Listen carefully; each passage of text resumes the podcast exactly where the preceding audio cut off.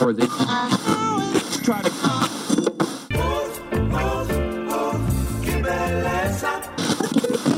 Queremos.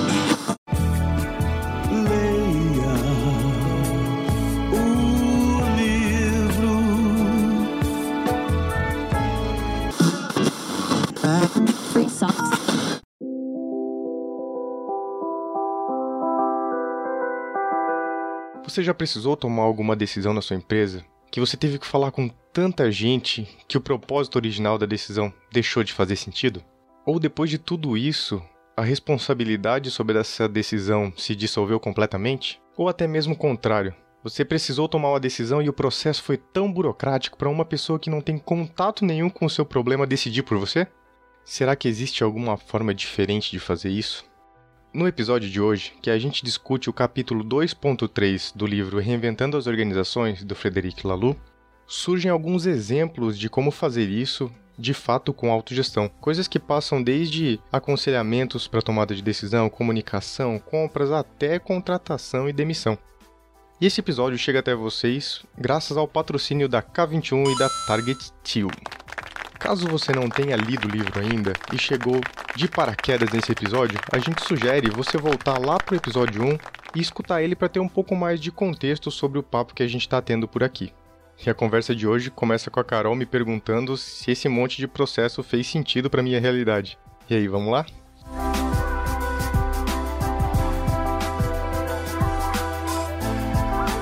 Wanda, eu acho que é um bom fio pra gente puxar esse teu desconforto, né? Como que foi ler esse livro, chegar até aqui, né?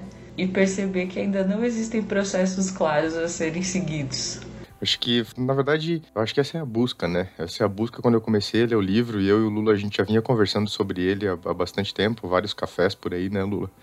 E eu já tinha essa, essa grande certeza de que tudo que a gente tenta escrever, ele para de fazer sentido naquele momento em que a gente escreve, né? É, essas mudanças da minha vida me fazem estudar algumas outras coisas. E eu tenho visto algumas coisas sobre filosofia e tudo mais. E uma das coisas que eu tava vendo sobre transparência e cinismo é como você se manifesta ao mundo e como você deseja manifestar, né? Transparência é o fato onde as duas coisas são muito próximas. E o cinismo é quando não é a mesma coisa, né? Então você manifesta algo que não é o que você deseja manifestar. Nossa, a cabeça explodiu agora. Eu nunca tinha pensado nessa relação. Sensacional. É, ele traz essa relação, tipo, de que a filosofia importou esses dois termos, a transparência da ótica, né? Que é o fato realmente de ver através, e o cinismo que vem das artes cênicas, que é você representar aquilo que na verdade você não é. E numa dessas coisas, tipo, um vídeo da hora sobre isso, o cara fala no final que assim, ó, o mundo tá cagando pra sua verdade. E eu achei, tipo, muito interessante, porque ele falou que o mundo é transitório e não para. E a sua verdade, no momento em que você fala ela,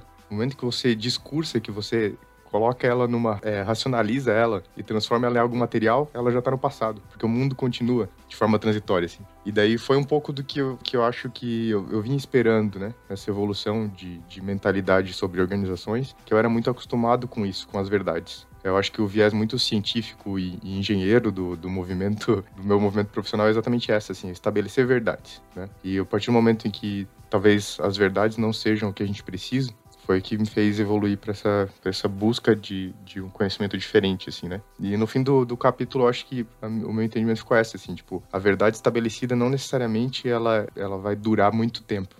Pode ser que ela seja muito curta ou que a gente tenha que abraçar que a verdade é uma evolução contínua e que inclusive os processos e as coisas têm que ser vivenciadas dessa forma assim, né? Então acho que foi um pouco disso, de quebrar minha barreira sobre processos são coisas fixas. Eu já acreditava nisso e já falo isso para as pessoas, na verdade, né? Quando eu falo que processo tem que ser orgânico, né? a gente fala de processo de trabalho na agilidade muitas vezes, né? A gente estabelece lá as coluninhas do quadro, do Kanban e tal. Aquilo é é uma fotografia, já foi, já tá no passado, né? E, e tentar encaixar o que a gente faz dentro daquilo não faz sentido. Faz sentido é que aquilo represente o que a gente faz. E que a gente possa evoluir sem essa amarra de querer enfiar o que a gente faz dentro de um formato, né? É, e daí eu, eu gostei muito desse capítulo por mostrar algumas formas, elas são generalistas o suficiente para que você evolua dentro delas, assim. E foi isso que eu achei curioso desse, desse capítulo. Acho que talvez o termo seja perecibilidade, Panda.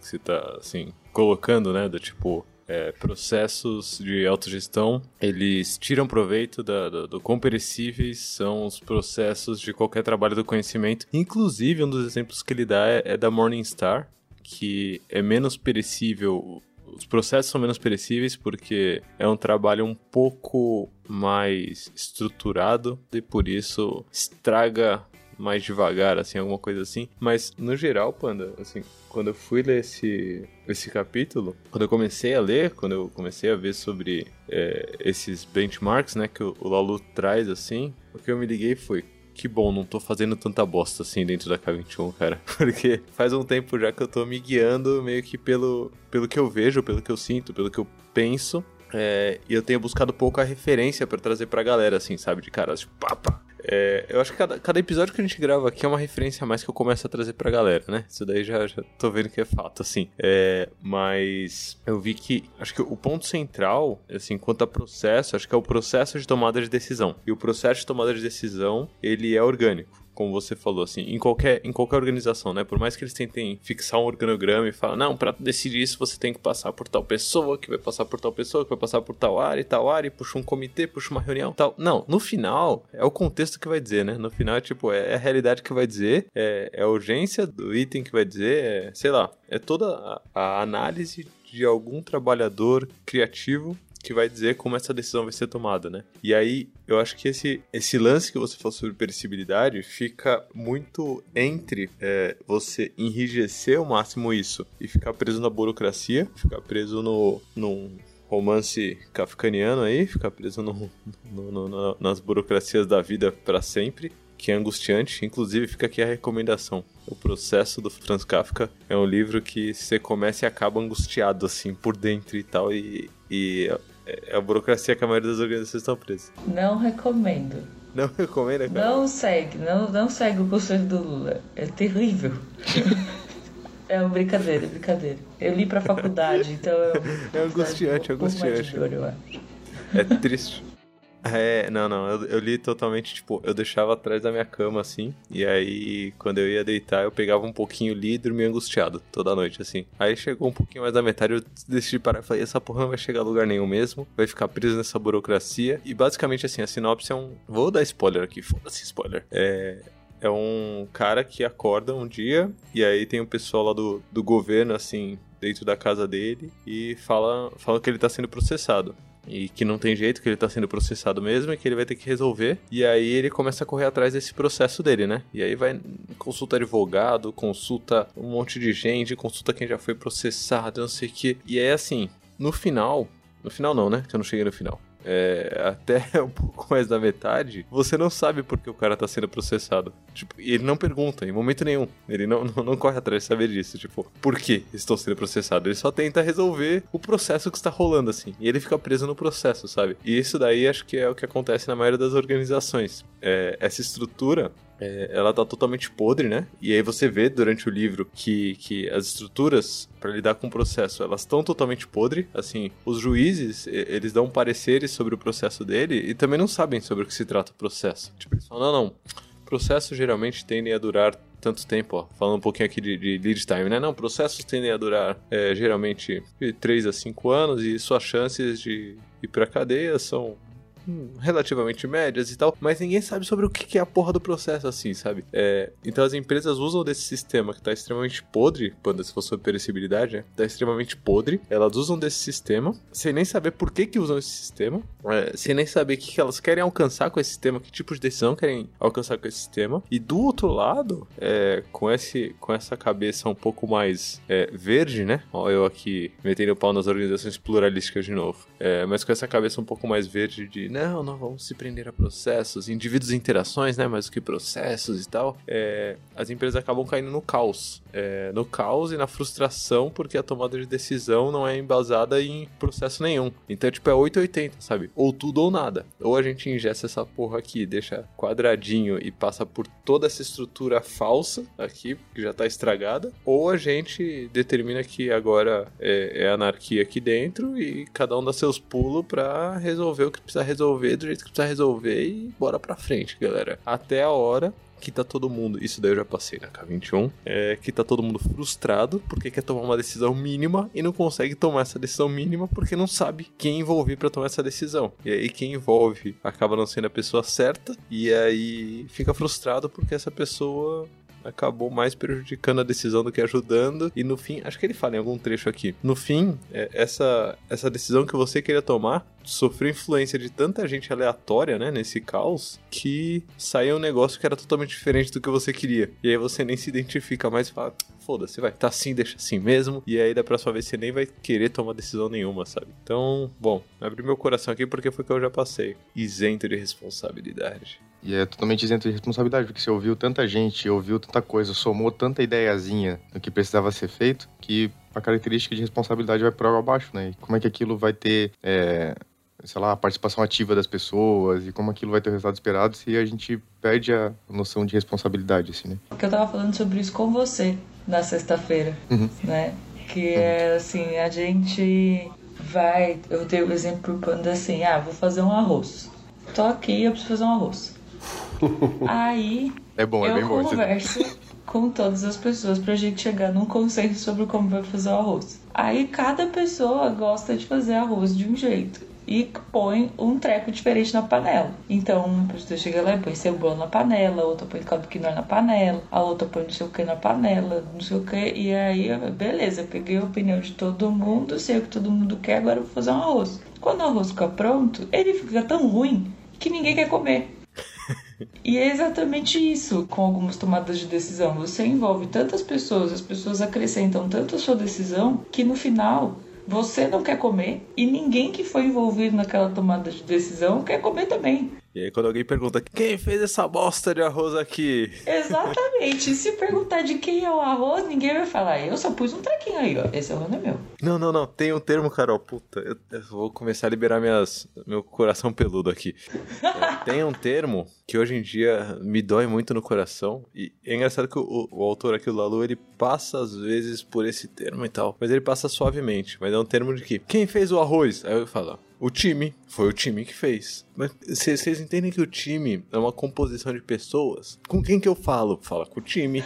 E aí o time é uma entidade abstrata, né? Assim, no, no final o time é uma abstração. E, e o arroz vai ficar uma bosta pra sempre, porque vai sempre Isso. cair nesse, nesse ciclo aí mortal, sabe? Assim, porque ninguém vai puxar no peito e falar, ah, é, eu vou melhorar esse arroz. Não, por quê? Pô, como assim? Você vai melhorar esse arroz? Agora você virou um déspota. Agora você é um ditador. Você vai sair tomando decisão sobre o arroz aqui sem envolver a galera. Como assim? Não é seu, é do time o arroz. Não, mete a mão. Belo exemplo, Carol, belo exemplo. A gente prefere um arroz de merda, mas que tem um pouquinho de todo mundo, do que um arroz bom. É isso. Eu acho, eu acho muito, muito doido isso, porque esse universo abstrato, né, que vai parar esses conceitos assim, que esses conceitos vão parar, que realmente a não responsabilização, a tomada de decisão, isso fica realmente tão abstrato que não vai para lugar nenhum, né? E mas isso é, é um tanto contrário do que do que a gente espera aqui, né? Na autogestão, porque a autogestão, esse olhar evolutivo, é exatamente o contrário disso. A gente quer que a cada interação, mesmo que ela envolva as pessoas, mesmo que tenha o coletivo envolvido ali, que ela seja algo que, que vai evoluindo e crescendo aos poucos, assim, né? Mesmo que a gente não saiba. É, eu vou jogar uma. Eu vou fazer igual o Lula, eu vou passar essa bola pro Rodrigo. Porque o Rodrigo, o cara da improvisação, a improvisação tem exatamente isso, não tem? A gente tá um grupo de pessoas lá, às vezes o tema até a parada é totalmente abstrata, e você joga com o que tem. E sempre acrescentando, né? Então eu acho que a gente fala dessa, desse movimento coletivo é, de autogestão deve ser muito parecido com algumas coisas de improvisação, assim. Tem uma coisa na, na improvisação que é a regra do sim, né? É, que, é, é, que é você dizer sim e, né? Ou seja, eu aceitar, acolher aquilo que você está me propondo e construir em cima daquilo. E às vezes eu posso. É, é muito sutil, tem muitas, tem muitas dimensões esse sim, né? Ele tem uma dimensão que é mais, a mais comumente é, interpretada, é mais comum que as pessoas interpretem isso como sendo concordar. E não precisa ser. É, eu, posso, eu posso dizer sim para você dizendo não, né? Eu posso dizer dentro de uma cena, é, você pode me propor uma coisa, ah, vamos fazer tal coisa, e eu posso dizer, ah, sei lá, alguém vira para mim e fala assim, pai, vamos então no zoológico? Eu digo, não, meu filho, hoje eu já falei que a gente vai visitar a sua tia. Então eu tô dizendo não pra pessoa, mas eu tô dizendo sim pro papel que ela me deu. Então ela me disse que eu era o pai dela, eu tô dizendo sim para aquilo, eu tô comprando o contexto e eu tô colocando uma outra condição, dizendo assim, eu sou um pai que nego as coisas porque tem compromisso familiar, etc e tal. Então adicionando algo na nossa relação. Apesar de eu estar dizendo não, eu tô dizendo sim. Então tem muitas dimensões a gente dizer sim para construir algo. Na K21 a gente, a gente usa bastante, Rodrigo, nesse... A gente improvisa bastante, né, na K21. Inclusive o episódio do Love the Problem de hoje, que tá saindo hoje enquanto a gente grava esse, é sobre criatividade e improviso com o Márcio Balas, que é um dos, dos, grandes nomes, assim, um cara que me inspira muito. E ele me ensinou esse negócio do sim e tal coisa, né? É, é um exercício, é um jogo, assim, que a gente fez e me marcou muito. E na K21 a gente já usava o, o que a gente chama de yes and, né? Então todo mundo que vai parear é, na K21, todo mundo que vai trabalhar em par, assim, vai trabalhar junto em alguma coisa é, pública, já sabe do yes and, assim. Que é do tipo, a pessoa tá falando alguma coisa, você entra falando sim e tal coisa, e aí a coisa começa a ficar fluida, né? É, mas a gente tem também, Rodrigo, nesse aspecto que você falou do sim com o não, né? É, assim, o sim que é o não e o não que é o sim, tudo misturado. A gente tem também o yes and. É, com N antes do, do end, né? Yes, and, not end. É, que é um sim que a gente fala, tipo, é, mas a gente começa a levar para outro lado, assim. Então a pessoa fala, por exemplo, ah, é, pai, vamos no zoológico. Pessoa, o pai fala, sim, e antes a gente pode passar na casa da avó por exemplo, sabe? É, tipo, você não vai no zoológico, você sabe que você não vai no zoológico, você vai pra casa da avó e não dá para fazer as duas coisas no mesmo dia. Mas só de você falar o sim é, você incluiu a outra pessoa, sabe? Você incluiu é, um tanto do discurso dela, é, mesmo sendo yes and, né? A gente tenta usar muito mais o yes do que o yes. É, o yes nesse caso seria tipo, sim, vamos ao zoológico é, e comer pipoca também, sabe? Isso daí seria. Só que tipo, não. É, o Yes é quase o só que não. Só que só de você não usar o, o não explicitamente, é, você não tá barrando a ideia principal da pessoa, sabe? E aí, isso daí encaixa muito no nosso dia a dia, no, nos processos de tomada de decisão, porque a gente na K21, conforme foi crescendo é, sem processos, Panda, aí voltando a processos, né? Conforme a gente foi crescendo sem processos, é, decisões que eram facilmente tomadas começaram a ser barradas e ninguém sabia por quê. Assim, numa organização tradicional, se uma decisão é barrada, você sabe por que ela foi barrada. É porque alguém que tem poder foi lá e barrou, sabe? Geralmente, assim. E aí você fica puto com outra pessoa. Agora, numa organização que não tem chefe, quando alguma ideia é barrada, você não sabe muito bem com quem você fica puto. E aí as coisas começaram a ser barradas, não é porque alguém chegou e falou, não, não vai pra frente. É porque assim, se você tá num grupo de três pessoas, não, vamos colocar aqui, nós quatro, a gente tá nós quatro. Aí eu dou uma ideia. A chance dessa ideia receber feedbacks negativos, né? Coisas tipo, não, não, melhor não fazer. É, é, tipo uma chance em três, né? Considerando que eu não vou barrar minha própria ideia. Mas a chance de alguém aqui falar coisas que me, me desmotivem a levar minha ideia em frente é pelo menos uma em três, certo? Um de vocês falar, é, beleza, ok. Como eu conheço vocês três aí, eu sei que vocês não vão falar coisas que me desmotivem, certo? Eu confio em vocês. Vocês são próximos de mim. Vocês são meus brother aqui, porra. A gente tá aqui direto gravando episódio, conversando sobre autogestão. É impossível que vocês me barrem, beleza. Mas a gente trouxe alguém de fora. E aí agora tem, somos em cinco, certo? E eu propus alguma coisa. Agora chances já de, de passar livre, né? De, de ninguém falar, são um pouco menores. Beleza, começa a trazer mais gente, e mais gente, e mais gente gente. Quando chegar, sei lá, a 20 pessoas, é quase impossível você trazer uma ideia e ninguém dá uma opinião que te desmotive. Ninguém dá uma opinião que, que te deixa um pouquinho mais receoso, assim, sabe? Então isso começou a acontecer recorrentemente e a gente começou a entrar num estado de inação, assim, no estado de ficar parado, sabe? Tipo, porra, eu não vou trazer ideia porque eu sei que alguém vai meter o pau na ideia e, cara, não é isso que eu quero, né? Eu só quero seguir em frente com a ideia, então eu vou ficar aqui quietinho na minha e não vou em frente. E aí as coisas não davam pra frente, todo mundo ficava com raiva, eles perguntavam, raiva de quem? Raiva da K21. Eu falei, caralho, mas a K21 é uma entidade abstrata. A entidade a K21 é uma. É a gente, sou eu, é você. Como assim você tipo, não consegue ir pra frente porque a K21 não deixa. E aí, quando a gente fala de processos, Panda, um dos discursos que eu tô é, mais colocando, assim, em pauta, é, que eu tô colocando mais firmemente, é, é que qualquer um que perceba uma oportunidade, pega aquela oportunidade e siga em frente. Cara, é, é, se percebeu, é sua resposta seguir em frente. E você vai pedir feedback de quem conseguir te ajudar. E aí a, a, brincadeira, assim, quanto ao processo, né, e linkando um pouco com estrutura, começou a ser, quem consegue me ajudar? E aí que a gente começou a ter que deixar o jogo um pouco mais limpo. Que é, ó, tal pessoa tem a responsabilidade explícita ali, então ela talvez consiga te ajudar, porque ela tá trabalhando com esse propósito de ajudar nesse ponto aí, por exemplo, recrutamento e seleção, vai. É, na, na K21 é namoros, né, que a gente chama. É, se eu quero trazer alguém para dentro da K21, eu posso tomar essa decisão. Então, se eu quiser trazer alguém pra K21, por exemplo, pra trabalhar com a gente, é, eu posso tomar essa decisão. Agora, eu sei que tem um- um- alguém ali que tem esse propósito explicitamente, sabe? Que é o, o namoradeiro, e eu procuro um namoradeiro e o namoradeiro vai me aconselhar. Inclusive, atualmente a gente já tá no ponto, Panda, de o processo tá começando a rolar tão bem que outro dia alguém trouxe alguém pra dentro da K21 sem passar por um namoradeiro. Aí os namoradeiros ficaram puto da vida. Todo namoradeiro falou: Que porra é essa? Como assim não passa pela gente? E aí eu, eu sou secretário, né? Assim, da, do nosso círculo de, de Agile Experts K21, eu sou o secretário. Então cabe a mim interpretar os nossos acordos, né? Extremamente perecíveis, mudam a toda semana, que bom, continua se adaptando. Mas aí eu fui lá e fui falar: Peraí, peraí. Tipo, chamou quase o VAR, sabe? Pô, põe o VAR aí. aí eu cheguei lá pra ver. Aí foi olhar a estrutura e eu falei: Olha só. Se liga só, gente. É, o fulano, é, ele percebeu que seria legal ter o Cicrano dentro da K21, é, trabalhando como Agile Expert. Ele não violou nenhum acordo que a gente tem aqui na estrutura. Agora, eu entendo a irritação de você enquanto namoradeiro, por quê? Porque você tem um propósito forte aqui de, de trazer gente melhor ainda pra K21 e você trabalha nisso arduamente e alguém foi lá e tomou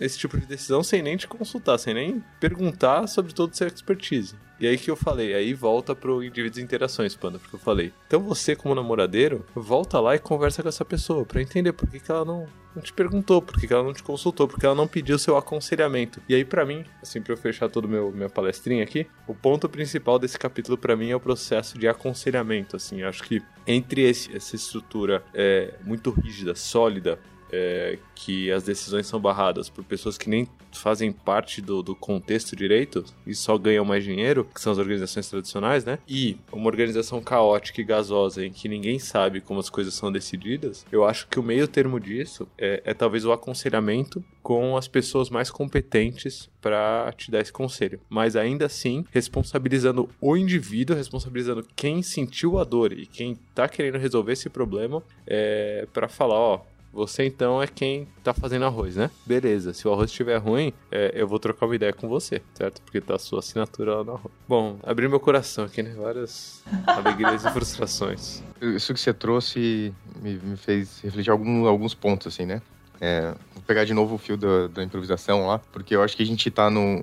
A gente, existe uma evolução disso que você falou da estrutura e tal, que tipo, eu, eu defendo o processo, né? Então eu falo, o processo diz isso, você não fez, tá fora. Então nada, nada que esteja fora disso vai andar nunca. Talvez a gente não tenha evolução nenhuma. E tá virando tendência, tá, Pana? Isso daí tá virando tendência. Assim, quando você começa a colocar algum processo, a galera já começa a se embasar no processo. Fala, ô, ô, lá, lá, lá. É, Tá escrito aí, você violou. Isso. É, esse pra mim é o, o não, o não da improvisação, né? Simplesmente, tipo, eu não aceito uma coisa nova ali, porque tem esse processo aqui. A gente vai para um universo em que a gente aceita o sim e pra tudo, só que sem propósito. O sim e pra tudo é o arroz que a Carol trouxe.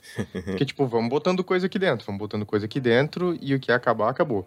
Carol, já viu que foi você que trouxe, né? Se tiver ruim o arroz, É, Vai ser com então, você e que eu vou resolver. a culpa é de quem levou, né? Claro, se a analogia for ruim, é da Carol nesse caso. E se a analogia do improviso que eu tô insistindo ficar ruim, é minha também. o, o exemplo, já pegando o negócio do improviso do Rodrigo lá, que ele trouxe pra gente no, no Geo Coach Camp de- desse ano, é, a gente teve algumas interações lá do improviso que não levaram pra lugar nenhum, que ficou o arroz da Carol. E elas ficaram evidentemente ruins. Pra quem gosta de um pouco da coisa da cena do teatro, elas ficaram, tipo, muito ruins. De verdade. Porque cada um quis botar o sinhê do coletivo, dessa noção do pluralista, assim, sabe? Tipo, já que pode dar ideia, vamos botar a ideia de todo mundo. E ficaram horríveis as cenas. já que pode. Essa frase é muito boa, Pana. Já que pode dar ideia, vamos botar a ideia de todo mundo. É, Nossa, É tipo isso. E daí o Rodrigo, super gentilmente, facilitando a parada lá, conseguiu alinhar a galera para propósitos. Então a gente já tá falando de, tudo bem, a gente não tem um processo rígido, a gente tem algo generalista o suficiente pra gente evoluir o que a gente tá fazendo, e agora a gente tem um propósito mais claro. E daí as cenas ficaram ótimas. Elas ficaram divertidíssimas. As coisas mudaram de caminho, assim, ó. Era tipo de gente conversando com esposa a enterrar cachorro na, na seguinte, assim, sabe? Tipo, coisas que não fazem sentido algum, mas ficaram divertidíssimas na proposta da cena ali. Que eu acho que é essa evolução. Até o aconselhamento. Sabe? Eu acho que esse é o meio do caminho que a gente tem que ir até o aconselhamento de fato. Que é alinhar esse propósito para que as opiniões que são somadas, que sejam de fato, é, que evoluam de fato, né? É, eu tenho usado muito disso no meu dia a dia, do tipo, A gente propõe alguma coisa, tá ali no coletivo, a galera é super coletiva, todo mundo, uma, muita gente com a mentalidade muito verde, e daí a pessoa fala, ai, mas não sei, não gostei disso. Eu falei, então qual é a sua proposta? Ah, não tem, então a gente vai seguir com essa, certo? Quando você tiver alguma outra proposta, a gente, a, gente considera. Porque, tipo, se não, não vai, saca? Eu, eu tô num nível que eu tô até trocando esse discurso pra tirar o agente, assim, que é. Beleza, então, é. gostou? Qual que é a sua proposta? Ah, não tem proposta. Beleza, então quando você tiver proposta, você vai lá, pega essa sua proposta e segue em frente. Nunca vai ser tarde. É, manda bala, né? Mais um passo, né? E não só isso. Isso que o Panda falou é muito. Vibrei de emoção aqui, porque é muito valioso. Ah, quando a gente. E aí eu vou sempre voltar pro ego, né? Que o Lalu fala muito. A gente, quando a gente toma decisões, seja pela autoridade da hierarquia ou seja pelo coletivo, a gente segue tomando decisões baseadas no nosso ego. Então, seja o ego da hierarquia, que é uma pessoa só que vai tomar decisões que ele acredita que são as melhores, ou seja, pelo ego de um coletivo. E o Lalu, inclusive, fala sobre isso no livro. Ele fala: o consenso descamba para a tirania coletiva do ego. Ou seja, qualquer pessoa pode travar o grupo se suas necessidades individuais não forem atendidas. Só que a gente esquece que a gente não está falando de necessidades individuais.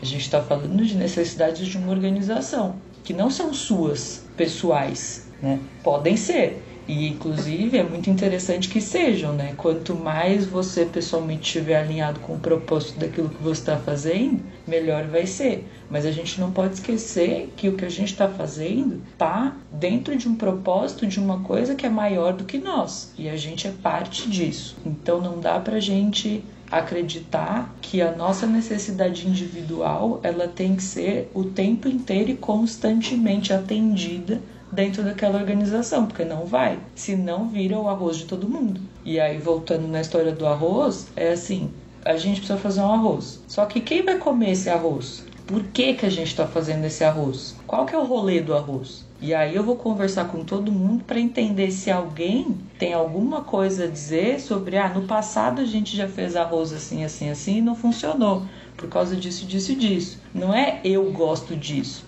Não é essa a questão. A questão é a gente estar tá aqui fazendo um arroz que vai atender um objetivo específico. E aí o processo de aconselhamento ele é precisamente isso. É eu conversar com pessoas que têm o um autoconhecimento sobre como é feito arroz naquela organização. Ou sobre por que, que essa organização faz arroz ou está querendo fazer, o que quer que seja. E aí, ouvindo todas essas pessoas e o que pode dar certo o que pode dar errado, eu falo, beleza, agora eu tenho conhecimento suficiente para fazer a proposta de um arroz melhor que pode ser um arroz que talvez não tenha tudo que eu goste. Que não tenha tudo que o Lula gosta, que não tenha tudo que o Rodrigo gosta, que não tenha tudo que o Panda goste. Mas vai ser um arroz que quando todo mundo olhar vai falar: caraca, esse arroz é fodido.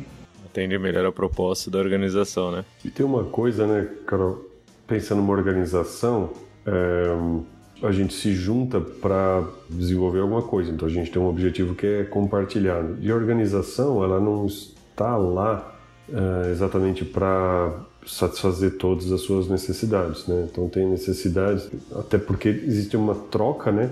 Então uma coisa que é eu, sei lá, eu vou roçar, não sei se eu já dei esse exemplo aqui, se eu vou roçar, roçar o mato em volta da minha casa, é um trabalho que transforma o mundo da maneira que eu quero que eu quero mais, sei lá, moro na roça, vou roçar aqui o mato em volta e minha casa vai ficar mais segura. É algo que transforma o mundo, né? O trabalho é algo que transforma o mundo. Então, eu coloco a minha força de trabalho, meu tempo, etc e tal, para transformar esse mundo aqui da maneira como eu quero. Quando eu estou trabalhando para alguém, alguém está me pagando salário, me dando uma grana para que eu transforme o mundo da maneira como ela quer.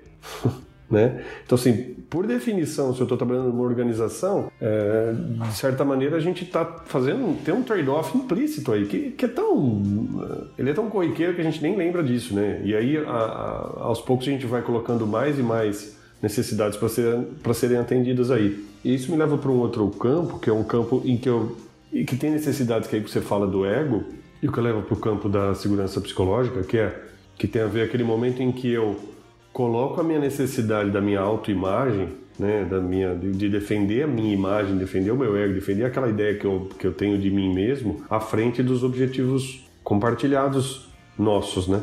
E, e eu vou fazer isso toda vez que eu sentir que a minha identidade está ameaçada. Isso, se isso acontecer, eu vou jogar contra, né? E aí parte da segurança psicológica, como é que eu faço para a gente construir um ambiente de, de, de pertencimento suficiente para que eu possa parar de me preocupar com isso e colocar os objetivos compartilhados à frente? E aí a gente começa a colocar mais energia no que é nosso mesmo, né? Porque eu já tenho o meu pertencimento garantido por um acordo que a gente fez. Uma ocasião eu estava trabalhando com um cara que ele trabalhava com, com gestão de mudanças, né? Com sustentabilidade. E ele tinha, ele era muito tarado por dados e ele trazia umas, umas informações. Ele falou de uma coisa de como é que os grupos reagem à mudança, né? Ele falou, olha, em geral você tem, sei lá, 15% são os early adopters. São os caras que quando você apresenta alguma novidade, são os caras que estão na fila pro próximo iPhone, enfim, né? Gente que tá muito aberta à mudança. Você propõe uma coisa, o cara fala, yay, vamos! Depois você tem aí uns 35% mais ou menos, que o cara chama de early majority, que é tipo a galera que depois que alguém tá fazendo e você observou tal, são os caras um pouco mais disponíveis para seguir a mudança e, e, vão adiante. Depois disso você tem a late majority, porque com isso já tem já é mainstream, já tem 50%, tem muita gente nessa história,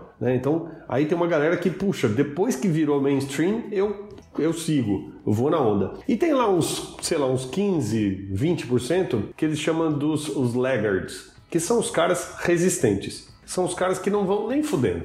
E aí ele falou o seguinte: quando eu chego num lugar para propor, ele fazia um trabalho de levar nos bairros uma proposta de mudança de atitude para reduzir o impacto ambiental, basicamente lidar com resíduo, é, consumo de carbono, energia, etc. E, tal. e ele falou: quando eu chego num lugar, faço uma reunião lá no quarteirão, chamo a galera tal, eu, eu começo a conversar sobre o assunto. E, bom, quando eu termino de falar e pergunto, e aí, o que vocês acham? As primeiras pessoas que levantam a mão são os laggards. E eu percebi que assim, eu começava a discutir com eles, que os caras falavam, não, porque isso não vai. Os caras arranjavam todo tipo de argumento para dizer que aquilo não ia dar certo, que não sei o quê, que não pode, blá, blá, blá, blá, blá, blá, blá, blá. Ele falou assim: em geral, o que acontecia era que eu ficava discutindo com esses caras e os, os early adopters estavam lá prontos para botar a mão na massa aí, os caras ficavam lá esperando eu terminar de falar com os laggards, os caras dos laggards nunca terminavam de falar, porque os caras não, não iam fazer, eles só queriam falar. E é, eles não queriam fazer nada, eles só queriam falar, falar, falar, falar. Ai, que desespero. E aí ia todo mundo embora e ele ficava lá discutindo com os laggards. Aí ele falou assim: aí eu mudei de atitude. Aí o que, que eu comecei a fazer? Quando os caras dos laggards levantavam a dizer, não, isso não vai dar certo, ele falou assim, legal, peraí, eu só conversar com o pessoal aqui, eu já vou tratar com vocês. Aí combinava com os caras, combinava com os caras, e os negros lá dizendo, não, porque eu sei que não, peraí, já vou falar com vocês. Aí ele reservava essa galera aqui, né, deixava eles lá esperando, botava o treco pra funcionar, mandava embora os early adopters já com uma missão, já coisa funcionando. Bom, aí ele voltava lá e falava, ok, vamos conversar. Nisso o projeto já começava a rodar. Aí, ó. Isso daí é tão fantástico, Rodrigo, que, assim, eu tô eu tô mostrando aqui, né? Quem, quem tá ouvindo, obviamente, não tá vendo, porque é uma imagem. É, mas essa curva de adoção de tecnologias, né? É, que são que é inspirada no, no Geoffrey Moore aqui, é, atravessando o abismo, né, o livro. Que é exatamente o que você está falando. E eu sofri bastante com isso, não quanto a tecnologia, né? Aqui tem na, na, na imagem que eu tô mostrando como exemplo, tem algumas tecnologias, coisas mais técnicas e por aí vai. Mas eu fiz um paralelo, Rodrigo, que eu acho que vale bastante, sobre é, como isso funciona com tecnologias sociais, né? O, o,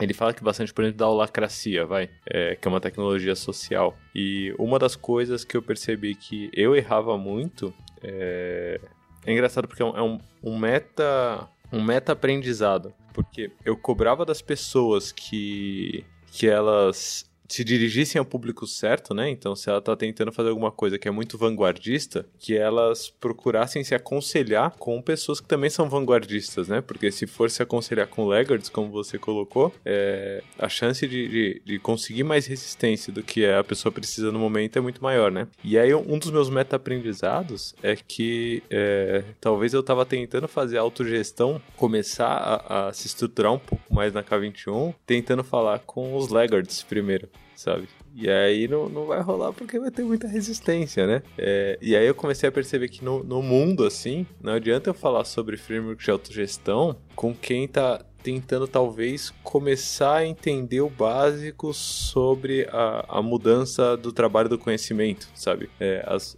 as mudanças de uma perspectiva mecanicista para uma perspectiva um pouco mais um pouco mais sistêmica, sabe? É, então eu comecei a, a tentar entender assim, tipo, eu não vou falar sobre ideias teal, né, ou, ou ideias de autogestão, ou ideias do Lalu, é, com quem acredita ainda friamente que a gestão de projetos tem que ser feita de uma forma analítica. Vai, alguém que acha que se quebrar em várias, várias partes e planejar direitinho, o negócio vai dar certo, mesmo que isso demore muito tempo, sabe? É, então, essa imagem que eu tô mostrando aqui para vocês agora é, mostra que talvez a autogestão e o que a gente tá discutindo aqui, talvez o próprio Pontes e Elefantes, né? Não é, é um, um podcast que é para quem tá ainda no, numa cabeça de que não, a forma tradicional de, de, se pensar uma empresa, a forma tradicional zona de se pensar uma organização, ela funciona, é só questão da gente fazer certinho para é, para dar certo. Porque se a gente for trazer essas ideias aqui no Pontos Elefantes e essa galera estiver ouvindo, é, a, o primeiro feedback que vai ter, a primeira resposta que vai ter, é, vai ser algum tipo de resistência. Isso vai começar a levar para um, um confronto, né? Não é nem um conflito, é um confronto que a gente vai ficar decidindo, vai ficar discutindo o sexo dos anjos ali e não vai conseguir ir pra frente, né? E aí vai gerar frustração, acho que dos dois lados. Um falando, ó, vocês são muito doidos, vocês estão falando coisa que é puro futurismo e que não funciona. E, e eu sei que não funciona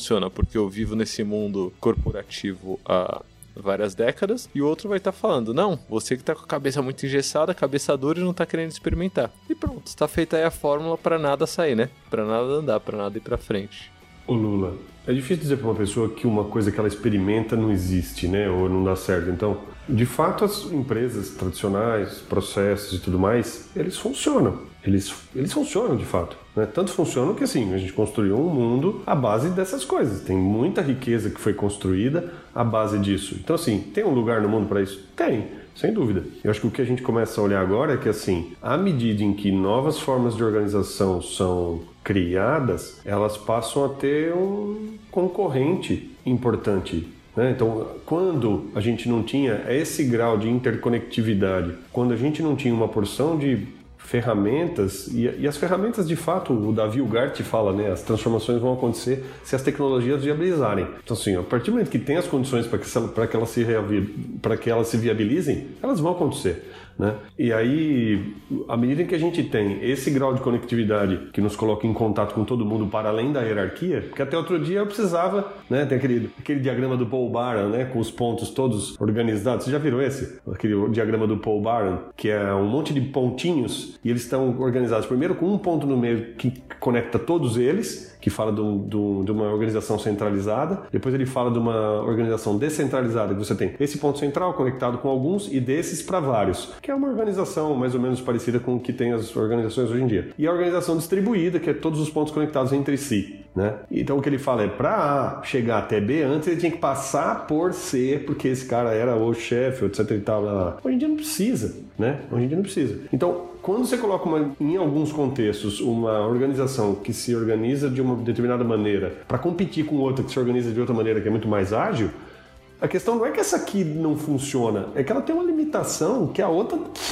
janta ela, né? Então eu tenho estado em, em contato com organizações que estão em mercados uh, muito pouco afetados pela competição, que elas têm uma grande, um grande share do mercado e, portanto, não estão sendo ameaçadas no momento, mas elas já estão olhando para essas mudanças dizendo assim: daqui a pouco vai aparecer algum player que tem isso. E se a gente tiver aqui, ah, corpão esticado aqui tomando sol, a gente vai dançar. Então, assim, como é que a gente já se antecipa a isso para criar musculatura interna para enfrentar o que mais cedo ou mais tarde vai aparecer? E evidentemente que quem tem muita influência sobre o, o contexto vai tentar fazer com que isso atrase o quanto for possível. E em alguns lugares isso talvez lugares muito regulamentados, em que a influência sobre a política é muito grande, que você depende de muito investimento de infraestrutura, porque isso envolve governo, etc e tal. Talvez aí nesses ambientes a estrutura de comando e controle, etc e tal, dure muito tempo ainda, muito tempo. Eu vou deixar um agradecimento aqui. Eu não sei se eu já deixei esse agradecimento público aqui, mas eu tenho dois post-its aqui na minha frente, Rodrigo. E eu sempre penso em escrever um próximo, logo mais eu tenho cinco, escrito a mesma coisa, que é transcender e incluir. Eu tenho dois aqui. e eu escrevi, eu escrevi o segundo sem lembrar que o primeiro já estava aqui na minha frente. E, e, e, você sempre me lembra disso, né? Assim, é, obrigado, então, publicamente aqui, obrigado. Tem que agradecer ao Ken Wilber, cara.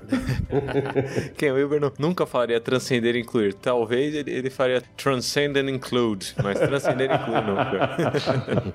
Essa é a ideia. O que eu acho massa disso, dessa visão, é que a gente, normalmente quando a gente tá aqui, a gente discute um pouco do que a gente viveu, né? A gente, eu tenho um post anotado aqui também, que é, a gente julga por coerência retrospectiva, né? Então, pra mim é fácil pensar naquilo que eu fiz no passado, ou que eu vivi no passado, e que não faz sentido com esse pensamento novo, né? Mas lá, se eu voltasse ao panda daquela época, eu tomaria a mesma decisão.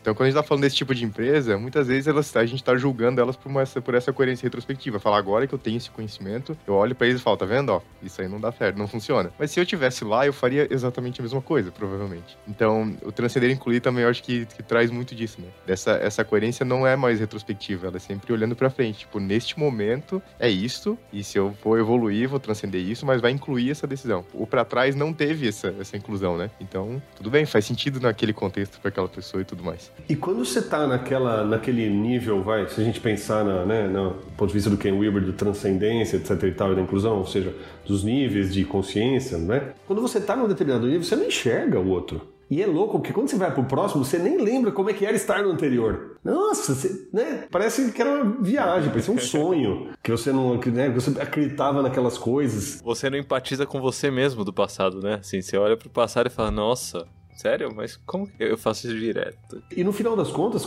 assim, o Ken Wilber fala, né, que assim, quando você vai conversar com pessoas que têm um, um- que você percebe que em determinada, em uma determinada linha de desenvolvimento, ela tem, ela ainda está num paradigma anterior, assim, se você não, você tem que ir lá falar sobre o universo dela, tem que usar as referências dela para poder conversar com ela, para ela poder talvez enxergar que tem algo para além disso. Não adianta você ficar falando de um mundo que ela não enxerga, né?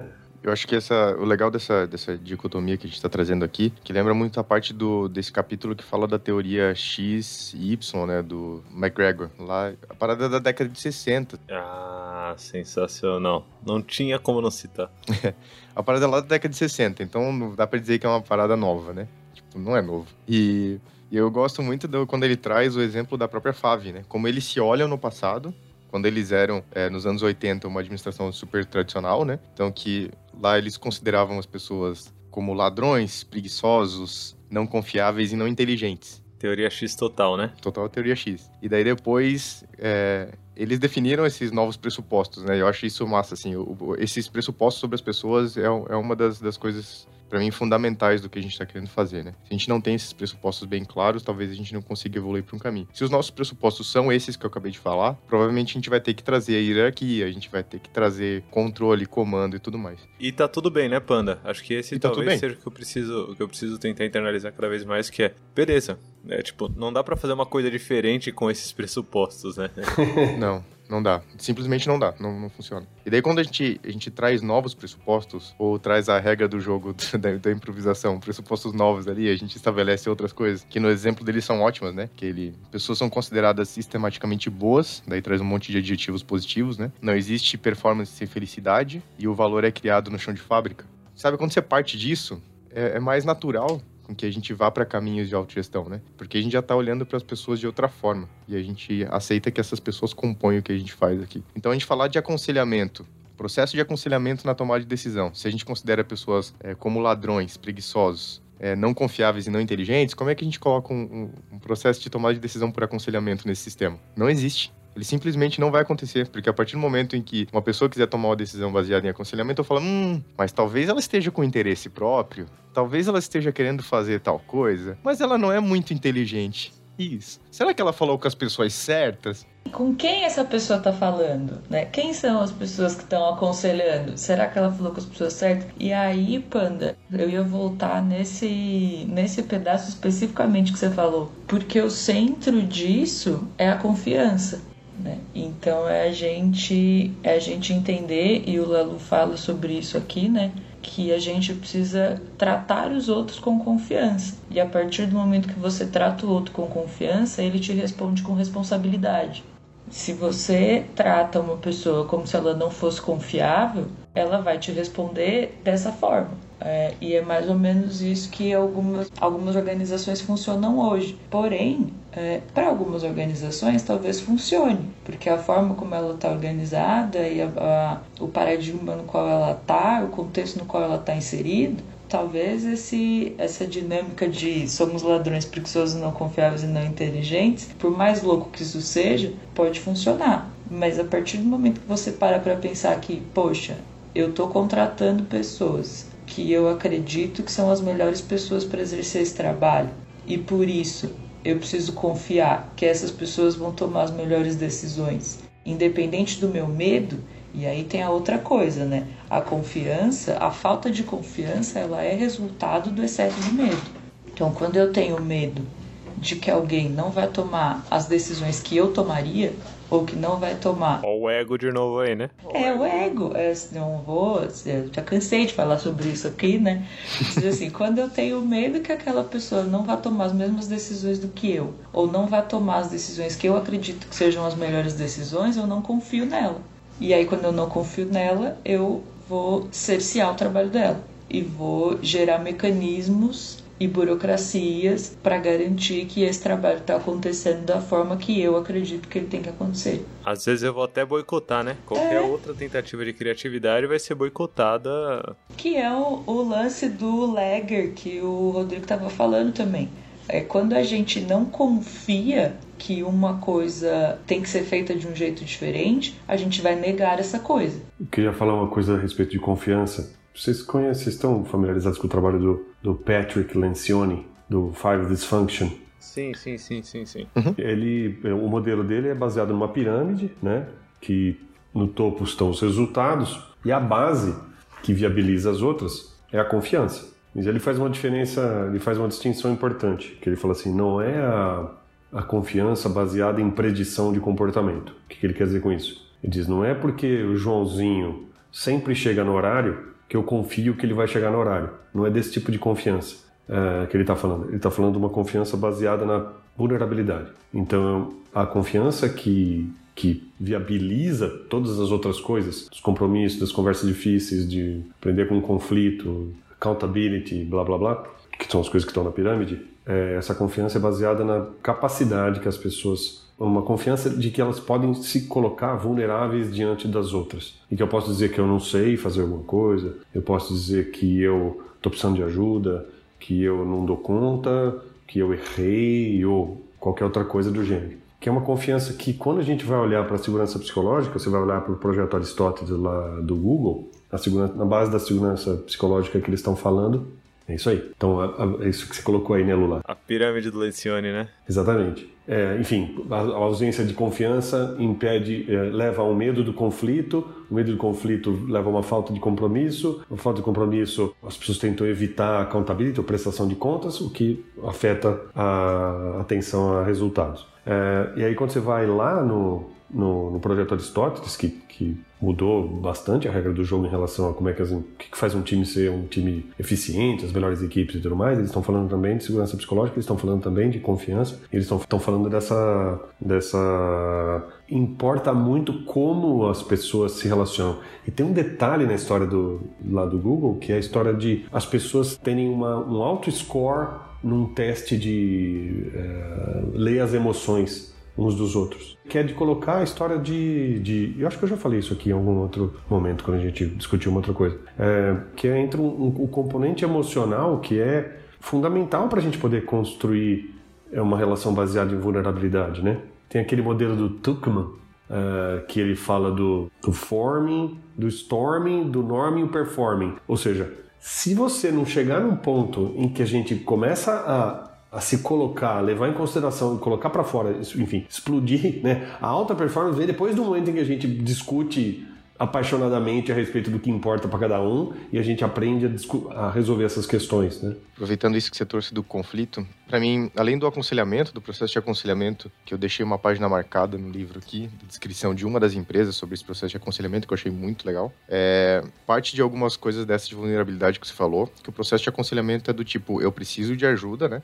Coloca, eu não consigo tomar essa decisão sozinha. É, Tem uma parada do ego bem legal nisso. Muito do que a gente falou agora há pouco sobre esses pressupostos estão na base da confiança, né? Então, quando a gente parte dessa régua, que as pessoas são boas, confiáveis e tudo mais, muito do que a, gente, que a gente cria nessa base da pirâmide fica muito mais fortalecido. Eu não preciso validar isso com o comportamento delas, né? Eu não espero a resposta primeiro para depois validar esse meu pressuposto. Eu parto desse pressuposto e daí sim as pessoas vão validar ele com o seu comportamento, né? Caminho contrário. E daí no livro traz muita coisa sobre informação, transparência de informação, está aberto para todo mundo, fala de papéis, fala de cargos, fala de salário, enfim, nesse capítulo e tal. Mas o dele, uma, uma parte que eu gosto muito desse capítulo é sobre a parte de conflito. Porque a gente fala aqui de, desses pressupostos e parece que o mundo é perfeito se a gente parte disso, né? Se a gente parte disso, a gente não vai ter conflito, a gente não vai ter problema, não vai ter desconexão, a gente não vai ter. E, pelo contrário, somos seres humanos, isso vai acontecer, né? E o processo em que ele fala, inclusive, do conflito, da resolução de conflito, é uma das coisas que me chamou muito, muito atenção nesse capítulo, assim, sabe? E ele tá descrito como algo a ser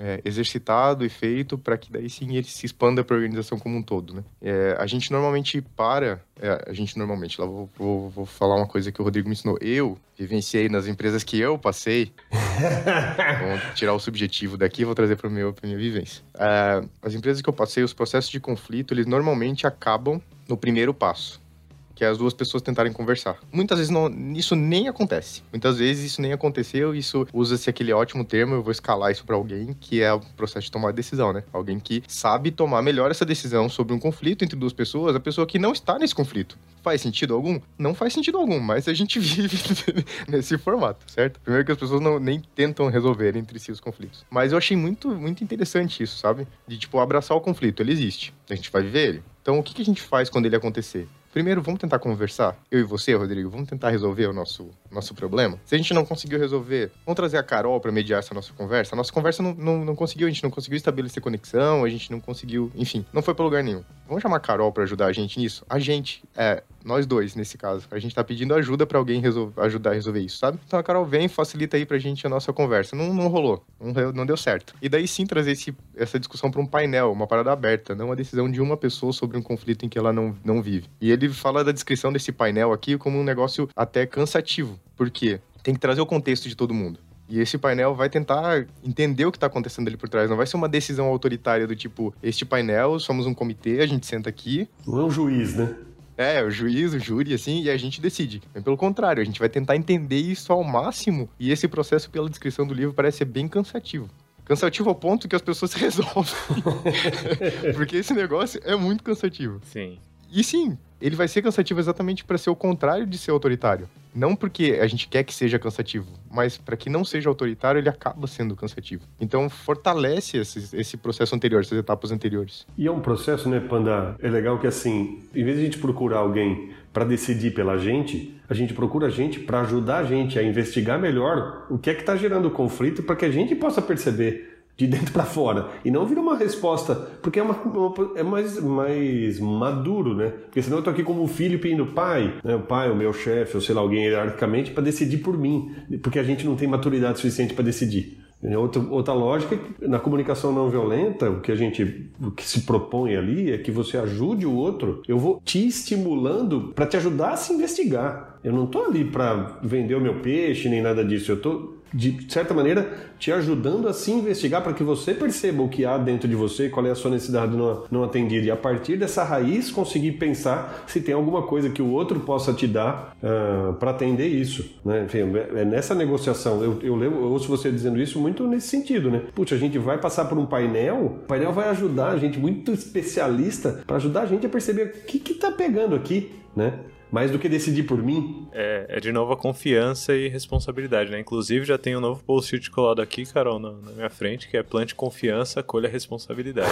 foi, é, Ai, o, o Rodrigo basicamente sintetizou isso daí nesse, nesse exemplo que ele deu, né? Assim, é, dentro de um conflito, é, você está confiando é, que a outra parte está com. É, é, acho que o Lalu até traz isso daí, tá? É, sistemicamente bem intencionada, é, ou seja, não tá, não tá fazendo isso contra o, o próprio sistema e, e você tá puxando a responsabilidade, é, tentando colher mais informações para resolver esse conflito de uma forma benéfica, né? É, Acho que a gente pode ir encaminhando para finalmente aqui. Para fechar o, esse bate-papo, eu queria muito ouvir do Panda. De volta, Panda. Como ficou sua cabeça de, de engenheiro é sobre processos de autogestão. É quase o choque de cultura, né? É, é o filme do Harry Potter sem Harry Potter, né?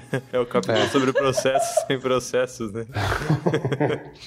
Eu acho que, na verdade, a frase que tá no começo do capítulo é o que para mim, sistematicamente, o meu pensamento mais linear, é, ajudou a, a, concluir, assim. Então, tipo, depois que eu li, eu voltei para aquela frase que tá aí no começo. Eu adoro ler citações porque eu não faço a mínima ideia de como se pronuncia o sobrenome das pessoas. E daí fica muito divertido, né?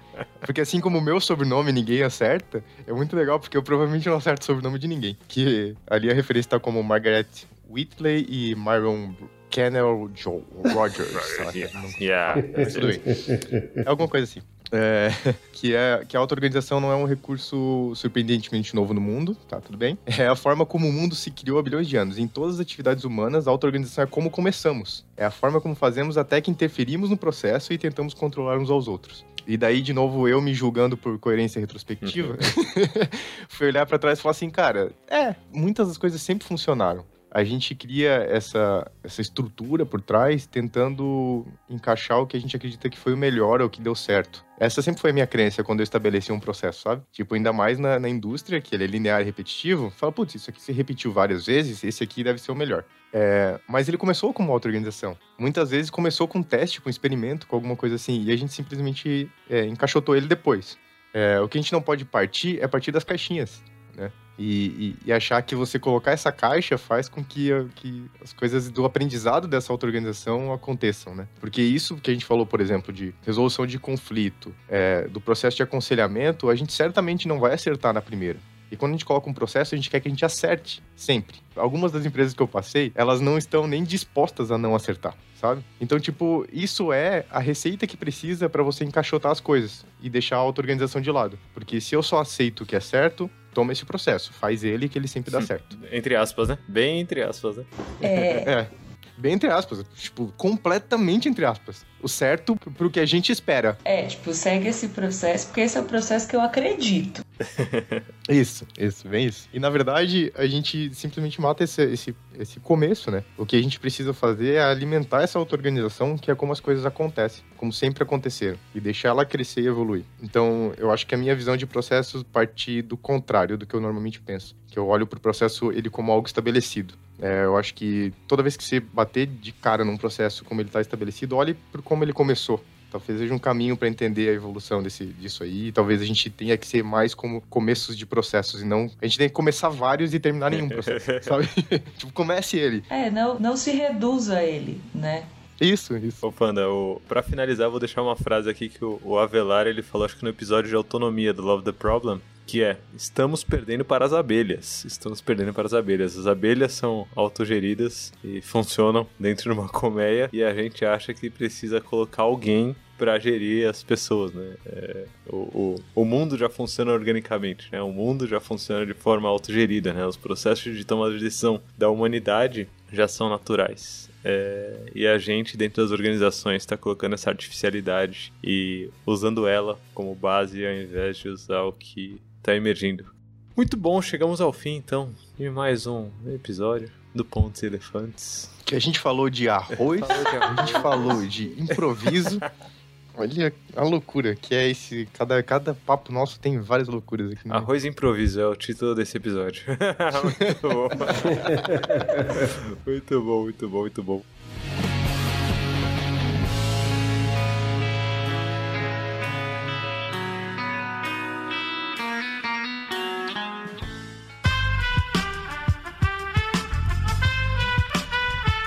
Esse podcast foi editado por Aerolitos Edição Inteligente.